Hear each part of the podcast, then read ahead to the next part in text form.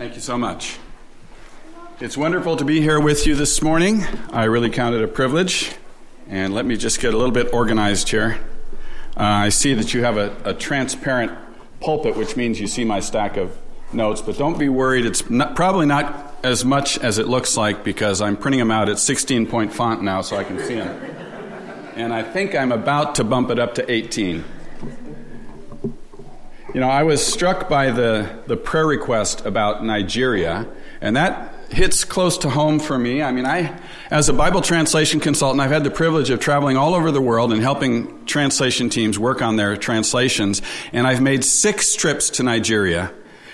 Uh, working with uh, a team of Nigerian translators, translating God's word into their own language. And one year, this was a few years ago, but I was there in Nigeria in early December, a couple weeks before Christmas. And I got to attend one of their churches, and one of the big prayer requests they prayed was, Lord, please don't let our church be bombed. And how many times have we prayed that for our churches? Probably never.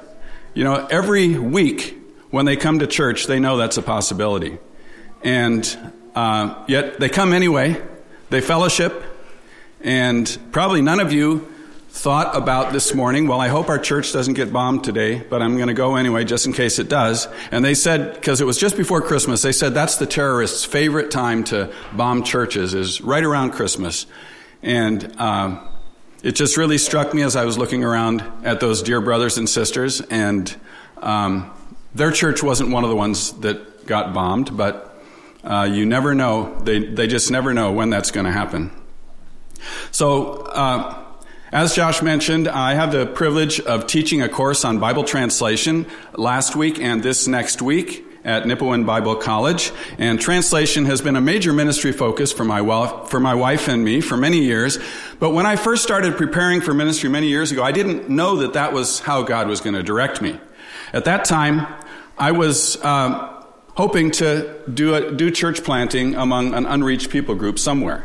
But he led me into doing translation, which was part of that. And I'd like to read you a verse from the Lamogai New Testament. If you have your Bibles with you this morning, don't bother looking. It won't help you at all. So I'm, gonna, I'm just going to read John 3.16. Pango antoine peduk pura reka page hinosa nawala matosa rongen remaurenare matohoye gisma.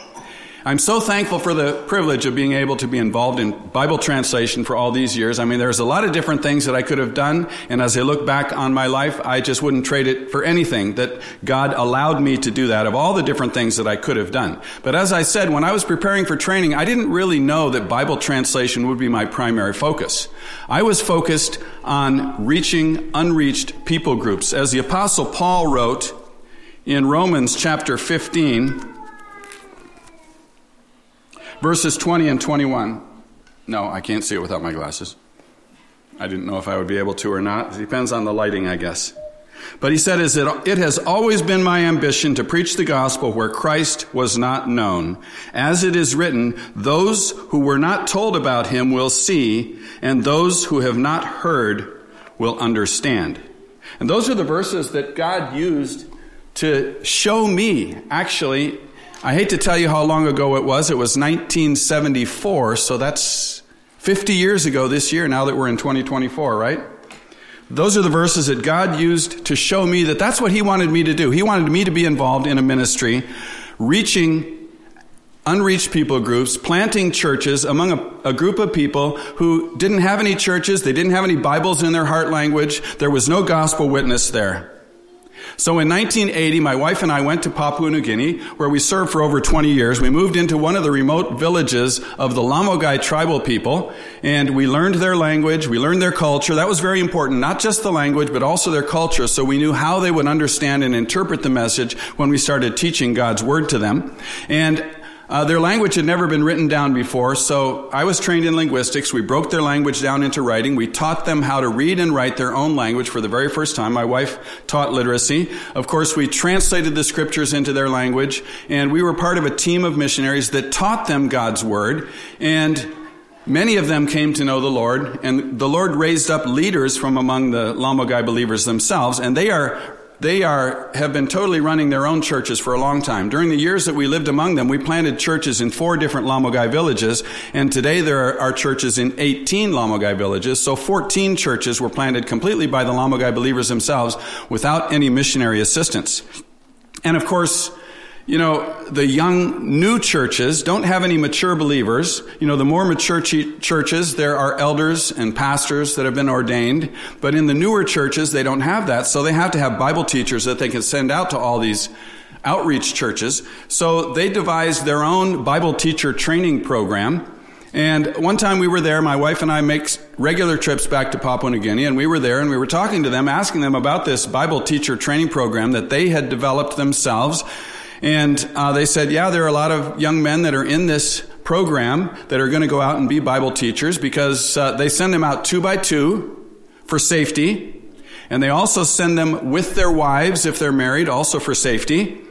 And so we, we were asking them, well, who's taking this Bible teacher training program? And we were wondering maybe how many there were. And so they started counting the individuals from each village and village by village and, and trainee by trainee. And, and when they finished, as we were making a list, at that particular time, there were 88 young men in training to be Bible teachers to go to all these different uh, churches. And just a couple weeks later, we were on our way traveling back to the States from Papua New Guinea, and we stopped off in Australia, and I spoke in a church, and I mentioned that, that, that, yeah, they had these 88 trainees, and they said, well, send some of them here, we need them. So, uh, it's really a privilege to me to be able to be investing the years of experience that God has given me in the lives of young people, like the young people at Nipawin Bible College, developing passionate followers of Jesus Christ with a heart to serve. I wrote that in my notes. I don't have that memorized, but I think I said it correctly, did I? It's, it's just wonderful to see young people that they have a heart for, for serving God in some way. And uh, it's, it's just Uh, I just really am thankful for the privilege of being there. Now, I know most of you will never have the kind of ministry that God allowed us to have, but every one of you daily will have opportunities to walk with God and to trust Him, sometimes in brand new ways that you've never trusted Him before. God gives every one of us faith opportunities, opportunities to exercise faith in Him. And when He does, it can be exciting, but it can also be scary, right? With a, a, certain amount of uncertainty. Maybe sometimes there's even impossibility. And sometimes you'll probably feel stretched to the limit and beyond. Maybe like Abraham, who set out not knowing where he was going. In Genesis chapter 15, verse 6, it says, Abram believed the Lord, and he credited it to him as righteousness. Before we go any further, let's just pause and commit our time to the Lord. Thank you so much, Lord, that we have your word in a form that we can read it and understand it, that your Holy Spirit can use it to transform our lives, to make us more like you. Thank you that we can meet openly and we don't have to worry about uh, the kinds of things that people have to worry about in so many parts of the world, or in many places, they, it's impossible for them to meet openly, to worship you, to sing praises, to hear your word taught. Thank you that we can do that, at least so far we can. I pray, Lord, for each person that's here. I believe you brought them here. I pray you'll help each one to be able to set aside whatever concerns may be weighing down on them today and focus on what you have for them in your word. Help me to be your instrument to communicate your word clearly. In Jesus' name, amen. So this morning we're going to talk about faith, and we're going to use the life of Abraham as a springboard to look at what faith is. Now, there are a lot of different individuals in the Bible that we could use as a springboard for talking about faith. Hebrews 11 gives us a whole list of them. But for some reason, Abraham sometimes seems to almost be emblematic of faith. You know, people sometimes probably pray, Lord, give me the perseverance of Job, and give me the boldness of the Apostle Paul, and give me the faith of Abraham. In Romans chapter 4, the Apostle Paul uses the life of Abraham as an illustration to talk about faith. And we're going to look at some of the verses in Romans 4, but we're not going to do a full exposition of the chapter because the, the primary focus of the Apostle Paul in, in Romans 4, even when he's talking about Abraham, is to contrast faith with other things that people might rely on to be justified before God like their good works or following the, end, the Old Testament law or the Jewish rite of circumcision. And that contrast is very important, but we'll save that for another day. I'm sure your pastor has talked about that contrast many times, and I'm sure he will many times again in the future. So today, as we look at the life of Abraham and talk about faith, we're really more just going to focus on what faith is and what faith is not. In Romans chapter 4 verse 3, the apostle Paul quoted that important verse from Genesis 15:6. He said, "Abram believed the Lord, and he credited it to him as righteousness." Now, at the time of Genesis 15, when this statement was made, Abraham was already in the promised land, but he didn't have any children yet. So he kind of took the opportunity to remind the Lord about it, just in case he hadn't noticed that if something didn't change pretty soon, he was going to have to adopt his servant Eliezer to be his heir. And the Lord said, It's okay, Abraham. I have everything under control. No, you are not going to adopt Eliezer to be your heir. I'm going to give you a son of your very own. Then the Lord took Abraham outside and he told him to look up at the sky and count the stars. And he said, So shall your offspring be. In other words, what the Lord was saying is, Don't worry, Abram. That was his name then, Abram. I'm probably going to switch back and forth, Abram and Abraham. Your descendants are going to be so many, it would be impossible for you to count them, just like it's impossible for you to count the stars. Then comes that simple yet profound statement Abram believed the Lord, and he credited it to him as righteousness. Abraham fully accepted this promise from God, believing that he was going to promise, that he was going to fulfill it, even though it was seemingly impossible. It was in direct opposition to human wisdom and human logic. So then Paul goes on in Romans chapter 4 to describe this. And we, we already read, um, we already read these verses plus a few more, but I just want to read them once, once again as we consider this as we consider the, the example of Abraham and faith. Against all hope, Abraham in hope believed, and so became the father of many nations, just as it had been said to him, so shall your offspring be. Without weakening in faith, he faced the fact that his body was as good as dead, since he was about a hundred years old, and that Sarah's womb was also dead. Yet he did not waver through unbelief regarding the promise of God, but was strengthened in his faith and gave glory to God, being fully persuaded that God had power to do what he had promised. That is why it was credited to him as righteousness. Now, why did God have to make it so extremely impossible? I mean, here's Abram, Abraham, Abram, he was about 100 years old, it says, and Sarah wasn't a whole lot younger. Plus, apparently, Sarah wasn't able to have children even when she was younger. I mean, if God wanted to give Abram a son, couldn't he have done it in like a more normal way? Maybe he could have appeared to him when he was like 25, and then he could have, and promised to give him a son, and then he could have given him that son when he was like 30. But would that have been the same? I don't think it would have been. I believe God purposely waited until it was absolutely impossible from a human perspective to remove all doubt that God is the one who miraculously gave that son to Abraham and Sarah. If God had given him a son when he was 30 years old, Abram no doubt would have praised God for the wonderful blessing of that precious son. But I think there always would be the temptation in Abram's mind to think, well, maybe Isaac would have been born anyway, even if God hadn't appeared to me ahead of time and promised to give me a son.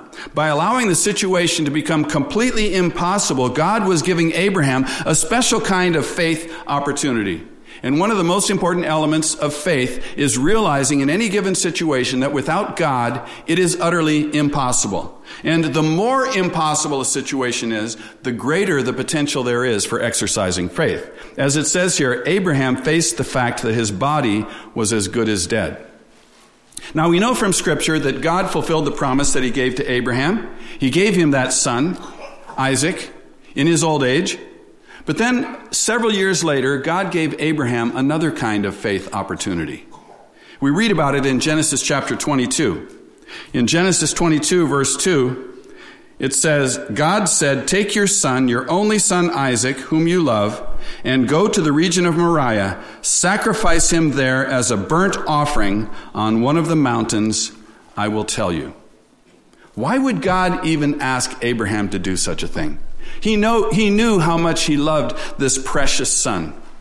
Think of the turmoil that must have been going through Abraham's heart and mind during those three long days as he was journeying to some faraway mountain where he fully believed that he was going to have to sacrifice his precious son by his own hand.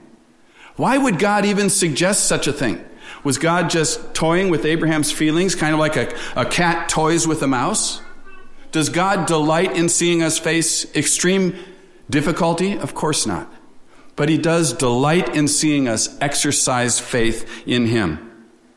When we face a difficult or impossible situation, God is giving us a special opportunity to please him by exercising faith in him. As it says in Hebrews 11:6, without faith it is impossible to please God.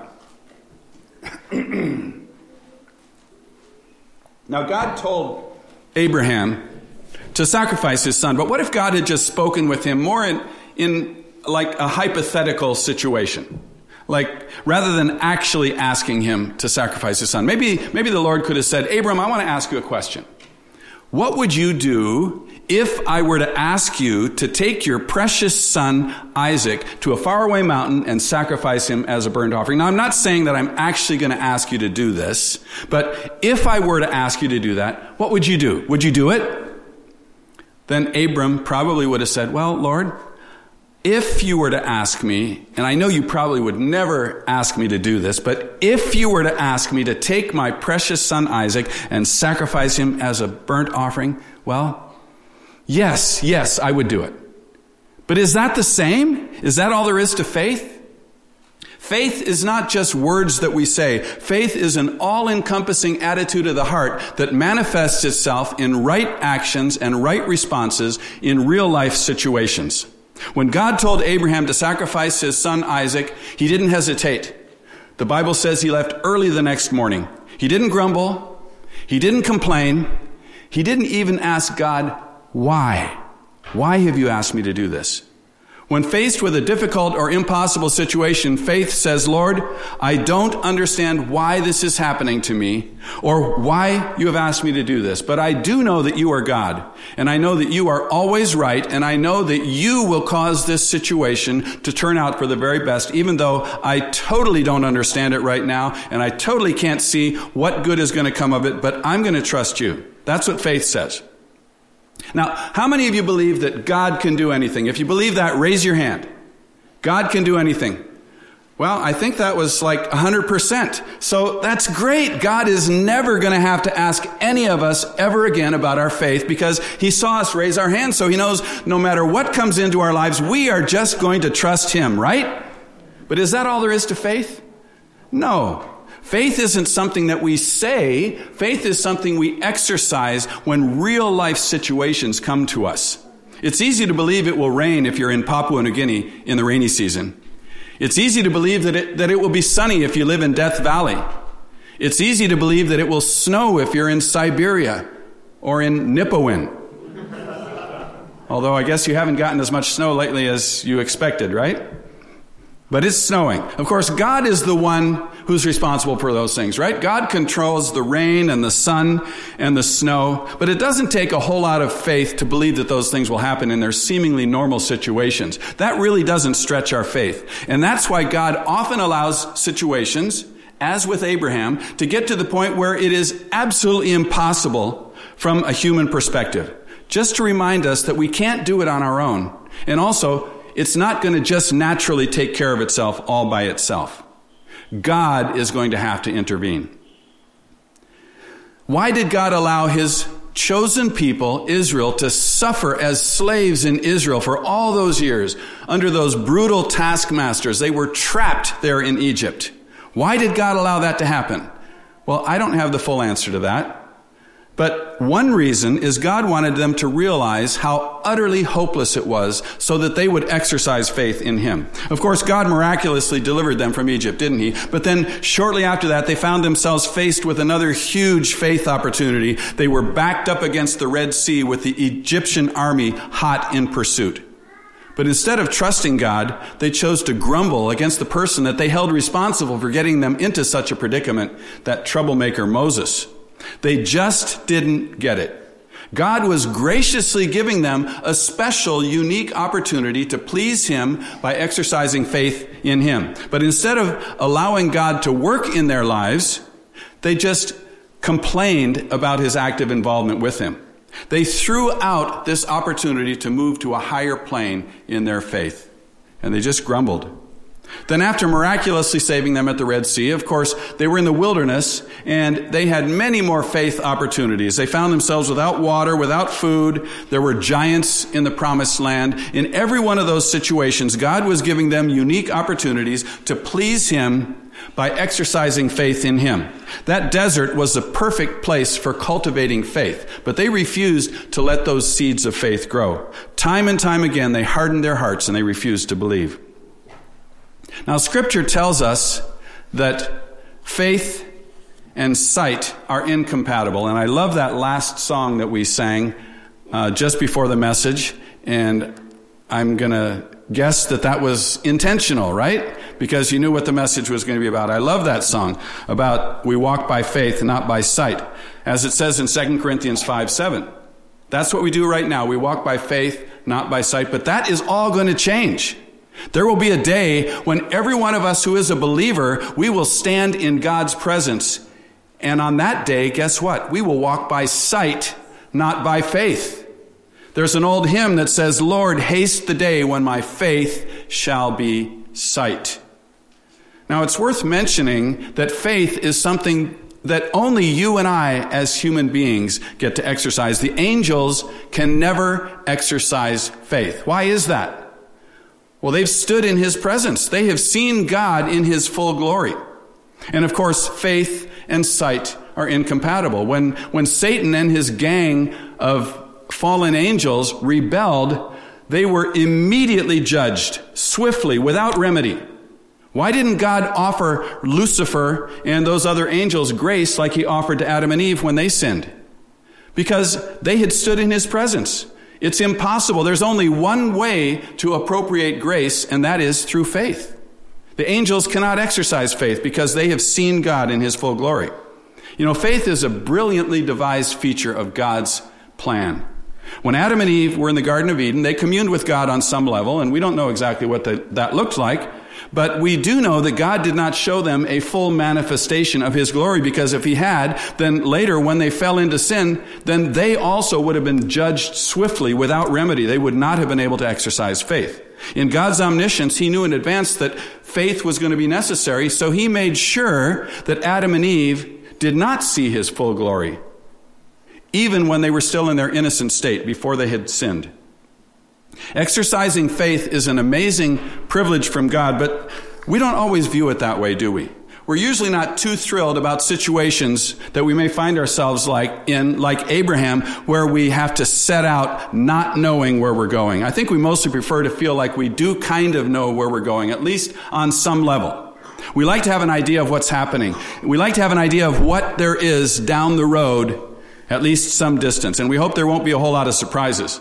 We don't, we're, we're not really thrilled when we find ourselves in a situation where faith is the only option, no other option. And sometimes it's not just that we can't see down the road, but it's maybe what we can see is looking pretty scary. And it's looking maybe even impossible, like total chaos. Like life is out of control. And how could anything good possibly come of this situation? Imagine you're floating out in the middle of the Pacific Ocean in a tiny little rowboat. Your, your perspective wouldn't take in very much of the entire ocean. If you're right down at sea level with no land and no mountains rising up above the horizon, then the total distance you can see in any given direction is about four kilometers. So that means the total 360 degree vantage point that you have is only about eight kilometers. And if you're way up in a, in a lookout's crow's nest, 50 feet higher, you only see about 13 kilometers in each direction, a total vantage point of about 26 kilometers. That's not very much when you consider it. How much is it? Well, if you were to take a full size gymnasium, your vantage point would be about the size of the end of a, the eraser of a pencil, the circle on the end of a pencil. Do any, does anyone still use pencils that have erasers on them? Anyway, it's about that, a circle that big in the middle of a full sized gymnasium floor. Over 500 years ago, Christopher Columbus set sail westward from Spain, he led a, a, fleet of ships across the Atlantic Ocean, and he sailed westward in faith, fully believing that he was going to reach land, even though he couldn't see it until it was just a few kilometers away. Of course, some people tried to convince him not to go. They said, You're going to sail off the end of the earth, and you're never coming back. But he set out anyway. During the longest part of the journey, they sailed for over a month without seeing any land in any direction. And twice, the lookout on duty thought he saw land when he actually didn't. Land ho! He shouted. Imagine the excitement. And then the letdown and the discouragement when he says, Oops, my bad. Another false sighting. Columbus' eyes of faith could see beyond the western horizon to the land that he was convinced they would eventually reach. But the 90 men who sailed with him on the Nina, the Pinta, and the Santa Maria, many of them could not see that. At one point, the, thre- the sailors threatened mutiny. And they finally agreed, okay, we'll sail westward for three more days, and if we don't reach land, we're turning all three ships around and going back home. Two days later, they reached land. You know, often I think we're like those 90 sailors that sailed with Columbus on those ships. We focus on what we can see within our own tiny little horizons, and we can easily become confused and frustrated and discouraged. We can begin to think that things must have taken a wrong turn. Surely this isn't part of God's plan. Now, every one of us, as believers, everyone in this room who is a believer, we have all exercised faith in God on some level. We all trust Him some distance beyond the visible horizon. And we may be at various places in how far beyond the horizon we're trusting Him. Is God content for us to just stay exactly where we are? Oh, yeah, that's great. You trust me a tiny ways beyond the horizon? Hey, that's awesome. No, I don't think so. I don't think he wants us to stay where we are. In 2 Corinthians chapter 10 verse 15, the apostle Paul wrote, "We hope that your faith will grow."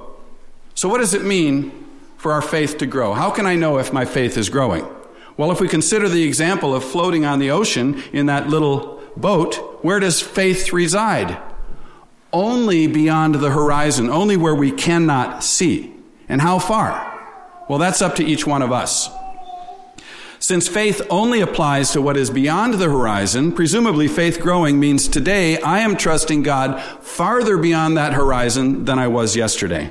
I'm trusting Him in new ways that I've never trusted Him before. So we could ask ourselves, is my range of faith expanding? Or is it staying the same? Or is it shrinking? You know, God's timing is always perfect. In John chapter 11, when Jesus was notified that Lazarus was sick, what did he do? He, he intentionally stayed where he was for a couple extra days until after Lazarus had died. And by doing that, he caused that situation to be a much greater faith opportunity for Mary and Martha and the disciples and whoever else was there. Then one time after the resurrection, Jesus appeared to 10 of his disciples behind a locked door, but Thomas didn't happen to be there. Oh, that's too bad, isn't it? I mean, isn't that too bad that, that Thomas didn't get to be there? Don't you feel sorry for Thomas? Well, I don't. I think Jesus singled Thomas out and gave him a unique faith opportunity of trusting and believing in the risen Lord without seeing him first, a, a, specifically unique opportunity that none of the other disciples had in quite that way. But Thomas didn't take advantage of that opportunity, did he? He said, Unless I see with my eyes, I will not believe. So then, eventually, when Jesus appeared to Thomas, he said, Because you have seen me, you have believed. But blessed are those who have not seen and yet have believed. Thomas missed out on a special blessing. It was a unique opportunity designed especially for him that none of the other disciples had, and he, he blew it. He let it slip through his fingers. What about us? How often do we allow faith opportunities to slip through our fingers, faith opportunities that God has designed specifically with us in mind. When we find ourselves facing a humanly impossible situation, how do we handle it? Do we use it as an opportunity to please God and glorify Him by exercising faith in Him, or do we use it as an opportunity to grumble and complain, or, or maybe to give up and quit? At times, we may feel like we've been singled out like our trials and tests are way harder than everyone else. At, at a time like that, what do we do? Do we say, Lord, why does everything seem to have to be so difficult for me when from, from where I sit, it looks like it's quite a bit easier for almost everyone else? Is that what we say? Really, we should be thanking God. We should say, Thank you, Lord, for giving me this special, unique opportunity to please you by exercising faith in you. Help me not to lose out on this benefit. Help, don't let me allow it to slip through my fingers like Thomas did. Help me to glorify you through this situation and help me not to miss out on any of the lessons that you want to teach me through this situation that you designed specifically with me in mind. You know, sometimes I think our view of faith is a bit distorted. Sometimes I think we, we feel, well, faith is like this. I face an impossible situation, so I pray in faith and I trust God. So, okay, now this impossible situation has to go poof and disappear, right? Well, I don't think that's a correct view of faith. I think a, a, a, more true view of faith would be like this. We face an impossible situation, so we pray in faith and trust God. Then the situation gets worse. So we keep praying and trusting God. Then the situation becomes excruciatingly painful. So we pray and trust God. That is faith. But the thing that our flesh doesn't like about situations like that, where we have no choice but to exercise faith, is we feel like we're no longer in control. Well, the truth of the matter is we never were in control to begin with. We just fooled ourselves into thinking we were. You know, the Apostle Paul planted a lot of churches in his ministry. And one city that he planted a church in was the city of Thessalonica. And at that particular time, if you read in the book of Acts and in the books of, the letters of 1st and 2nd Thessalonians, you'll see that at that time Thessalonica was a hotbed of anti-Christian activism. I think the, the believers in Thessalonica faced some of the worst opposition of any of the first century Christians. Of course, Paul loved the believers so much, he was deeply concerned for them. And he spent a lot of time praying for them. In fact, he wrote out some of his prayers for them right there in the letters of 1st and 2nd Thessalonians. And I find it interesting as I read the prayers of Paul in the letters of 1st and 2nd Thessalonians, I do not see him praying that the opposition is, will end. Instead, I see him time and time again praying that the believers will stand strong in their faith despite the opposition. Listen to this. This is important. Paul didn't pray that their faith would not be tested. He prayed that their faith would pass the test. You know, everything God allows to come into our lives is a trust. Sometimes He showers blessings on us, and He loves to do that because He knows when He showers blessings on us, it has the, the potential of causing us to be more in awe of Him and to glorify Him and to thank Him all that much more. That has eternal value. But you know, there's something that may have even greater value. That is when God entrusts us with an impossible situation. Or better yet, when He entrusts us with a long, drawn out, excruciatingly painful trial, because He knows in the end when He takes us through that trial, and He will. Every trial is temporary. He will take us through that trial. He knows that has a potential of causing us to be even more in awe of Him and to praise and glorify Him even more. We shouldn't view a painful trial just as something bad, just as something that we wish had never happened, or something that we wish would go away. An impossible situation or a painful trial is something extremely valuable that God has entrusted to us. God could say, Dave, this trial is an extremely precious treasure that I'm entrusting to you. It's priceless. It's a potential gold mine of spiritual growth and of deepened intimacy with me. So, what am I going to do with it? Will I cast myself on the Lord and allow my faith to grow? Praising Him for the deepened intimacy that that trial affords me? Or will I become bitter and allow my faith to shrink? Trials are a sacred trust, a sacred stewardship from God. And as it says in 1 Corinthians chapter 4 verse 2, it is required that those who have been given a trust must prove faithful. Now, I believe this is at least just one small part of the why of our trials. If you're inclined to ask why when a difficult situation comes into your life, and I think it's fine to ask why. I don't think we can demand that God give us a reason, but it's fine to ask why. We all, we all do that. But if you're inclined to ask why when you're facing a difficult situation or an impossible situation, Maybe this is at least part of the reason. God saw in you the potential to trust Him even through such a trial as that.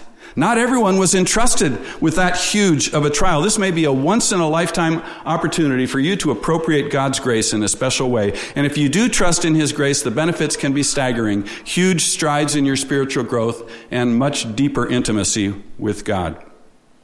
You know, when Jesus told the parable of the talents in the New Testament, he was obviously talking about abilities and resources and time and energy that he has entrusted to us, and he wants us to be faithful in using those for him. But I believe it would also be appropriate to apply the parable of the talents to trials and impossible situations in our lives. Will I allow those trials to be an investment for eternity? Or will I hide them away in a handkerchief a handkerchief of anger and bitterness and shrinking faith. What if God never, ever allowed impossible situations to come into our lives? Well, I think for most of us, we'd probably spend a lot more time trusting in ourselves and leaning on our own understanding. Sometimes we forget about the importance of casting ourselves on Him, in dependence on Him, until we find ourselves facing another difficult or even impossible situation. In times like that, it might be fitting to paraphrase Hebrews 11:6 to say, without impossible situations, it's impossible for me to please God.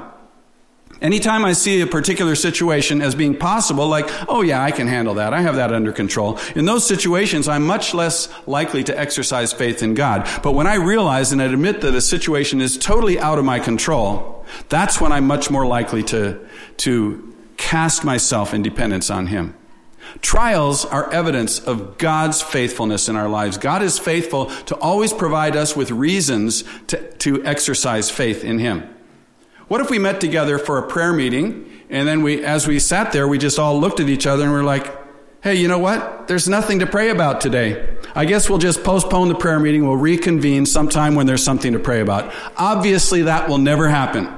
God is faithful to make sure that we always have plenty to pray about, and He's faithful to make sure that we always have plenty of reasons to trust Him, to cast ourselves in dependence on Him. When life looks confusing and we feel like, like there are just a bunch of unanswered questions, we don't have any answers, that can be a good thing because that means the answers are going to have to come from God. If, I, if we ever get to the point where we feel like we do have all the answers, all our ducks in a row, maybe that's when we need to start to worry a bit. One king that I like to read about in the Old Testament is Hezekiah. You know, the Lord allowed Hezekiah to go through some pretty amazing trials, like when uh, when Sennacherib came with his massive army from Assyria and threatened to destroy Jerusalem, what did Hezekiah do? He poured his heart out before the Lord. You know, I think Hezekiah passed those tests with flying colors. But in one sense, those tests were really the easy tests. Later on in Hezekiah's life, he faced another test, which I think can be maybe one of the most difficult of all tests to pass. You know what it was? Everything went right for him. In Second Chronicles chapter 32, in verses 27 through 30, we read about many of Hezekiah's great accomplishments, and they, they were pretty impressive. They really were. And then down at the end of that, in verse 31, it says, Hezekiah succeeded in everything he undertook. But then in the very next verse, in verse 31, it says, But, but, when envoys were sent by the rulers of Babylon to ask him about the miraculous sign that had occurred in the land, listen to this God left him to test him and to know everything that was in his heart. If you read on, you'll see that is the trial that Hezekiah failed. When everything was going right, when he was successful in everything he undertook. Suppose a friend of yours called you on the phone and said, Hey, you got to pray for me. I'm going through the worst trial of my entire life. It's like, like nothing goes wrong anymore. It's like no matter what I do, everything just turns out right. And I'm like, will this trial never end? Not too, not too likely we would say that, but maybe we should. Because that can be one of the most difficult tests to pass. Remembering to cast ourselves on, in total dependence on God when everything is going right. Dealing with impossibilities can be easy by comparison. As we continue to walk with God, there'll probably be plenty of unknowns, plenty of questions without answers, maybe even some impossible situations. Of course, that's the perfect environment for us to exercise faith in God. It's also the perfect environment for Him to demonstrate His power on our behalf. At the end of our lives on earth, what will we have that we will offer to God that He would say, Well done, good and faithful servant? Will it be all of our great accomplishments on earth? Will it be all of the goodness in my heart? I don't think so. One thing that you and I can offer to God that will never, ever stop glorifying Him throughout all of eternity is our faith. The faith that we exercise in big situations or in little situations. It may be even be a tiny step of faith where you had a choice. Am I gonna, am I gonna trust God or not? Okay, I'm gonna trust Him. Even in a tiny situation that maybe it was so tiny you already forgot about it a long time ago. But guess what? God didn't forget about it. Every ounce of faith will shine brightly throughout all of eternity. It will never, ever fade, even in the least. It will continue glorifying God forever. God is constantly at work in each one of our lives. He's constantly giving us opportunities to exercise faith in Him, even in new and different ways. He wants us to broaden our horizons. He wants us to trust Him today farther beyond the visible horizon than we did yesterday. When you find yourselves facing difficult or impossible situations, take time to thank God for the fact that He is in control and thank Him for the awesome privilege of pleasing Him by exercising faith in Him. Let's pray. Thank you again, Lord, for your word. I pray you'll take these eternal truths and use them to work in each one of our lives, the things that you want us to do today. In Jesus' name, amen.